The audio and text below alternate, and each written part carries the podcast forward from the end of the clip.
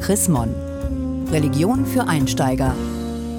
Zöllner und Pharisäer genießen vor allem im Neuen Testament nicht den besten Ruf.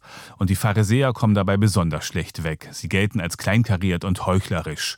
Aber stimmt das auch so? Deshalb die Frage von Religion für Einsteiger im Chrismon-Januarheft. Sind Pharisäer Heuchler?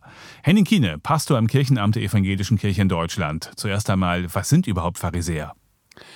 Ich würde immer zuerst sagen, ein Pharisäer ist ein Mann, der die Glaubensdinge wirklich ernst nimmt. Und zwar sehr ernst.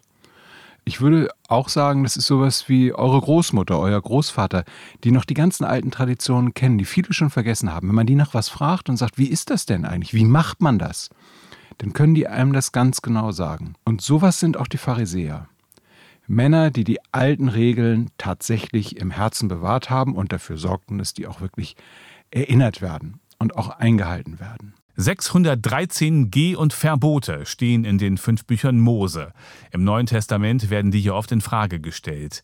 Liegt das doch durchaus getrübte Bild der Pharisäer in den Evangelien vielleicht auch daran, dass die Pharisäer so gesetzestreu waren? Es ist ein bisschen wie wie in so einer Familie. Die einen hielten sich zu Christus, Jesus Christus und dem Glauben an den auferstandenen Herrn und warteten auf die Wiederkunft Christi und lebten natürlich sehr viel freier, weil sie weniger Angst hatten. Die Folge des christlichen Glaubens ist ja in der Regel Reduktion von Angst. Und die anderen erinnerten an die alten Traditionen, an denen man unbedingt festhalten muss. Das waren die Pharisäer.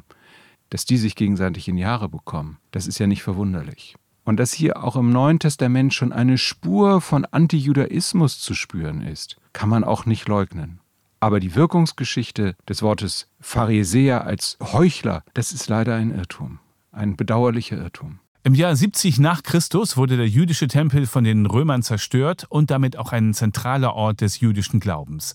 Wenn man sich jetzt mal anguckt, was das Wort Pharisäer vom Wort Stamm bedeutet, nämlich abgesondert, dann ist es doch schon einigermaßen erstaunlich, dass es die Pharisäer waren, die den Glauben bewahrt haben, oder? Also die Pharisäer haben in der Vortempelzeit etwas im Abseits gelebt, das ist tatsächlich so, weil sie sehr stark dem Gesetz getreu gelebt haben. Und waren hinterher eben diejenigen, die es noch wussten. Die Pharisäer haben auch schon mehr Jenseitsbezug gehabt. Der Glaube war nicht nur im Diesseits und nicht nur in der Erfüllung der Gesetze, sondern er war auch mit einer Hoffnung, die über ihre eigene Zeit hinausgeht, verbunden.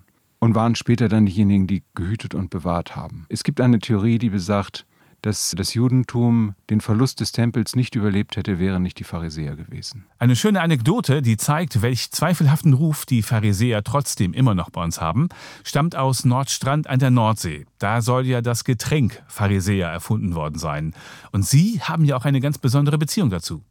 Ich kenne Nachfahren von der Erfinderin des Pharisäers. Es war eine Frau, eine Gastwirtin. Und die Geschichte geht in etwa so. Es war eine große Hochzeit, der Pastor war geladen.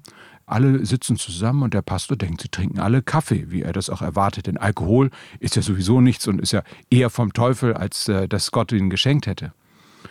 Und er stellt auf einmal fest, dass die Leute um ihn herum, obwohl sie nur Kaffee mit Sahne obendrauf trinken, dass sie offensichtlich irgendwie doch ein bisschen angetüdelt sind. Aus Versehen trinkt er aus der Tasse seines Nachbarn. Und schmeckt, dass in dem Kaffee drin offensichtlich Rum ist und dass er den nicht riechen konnte, weil der Sahnehaube oben auf dem Kaffee mit dem Rum drin den Duft vom Rum fernhält. Und da steht er auf und ruft ganz laut, ihr Heuchler und ihr Pharisäer, und verlässt die Hochzeit und verflucht natürlich alle. Das sehen die Nordstränder Pastoren hoffentlich heute ein bisschen entspannter. Vielen Dank, Henning Kiene, Pastor im Kirchenamt der EKD in Hannover. Den Text zur aktuellen Frage von Religion für Einsteiger finden Sie im Januarheft von Chrismon.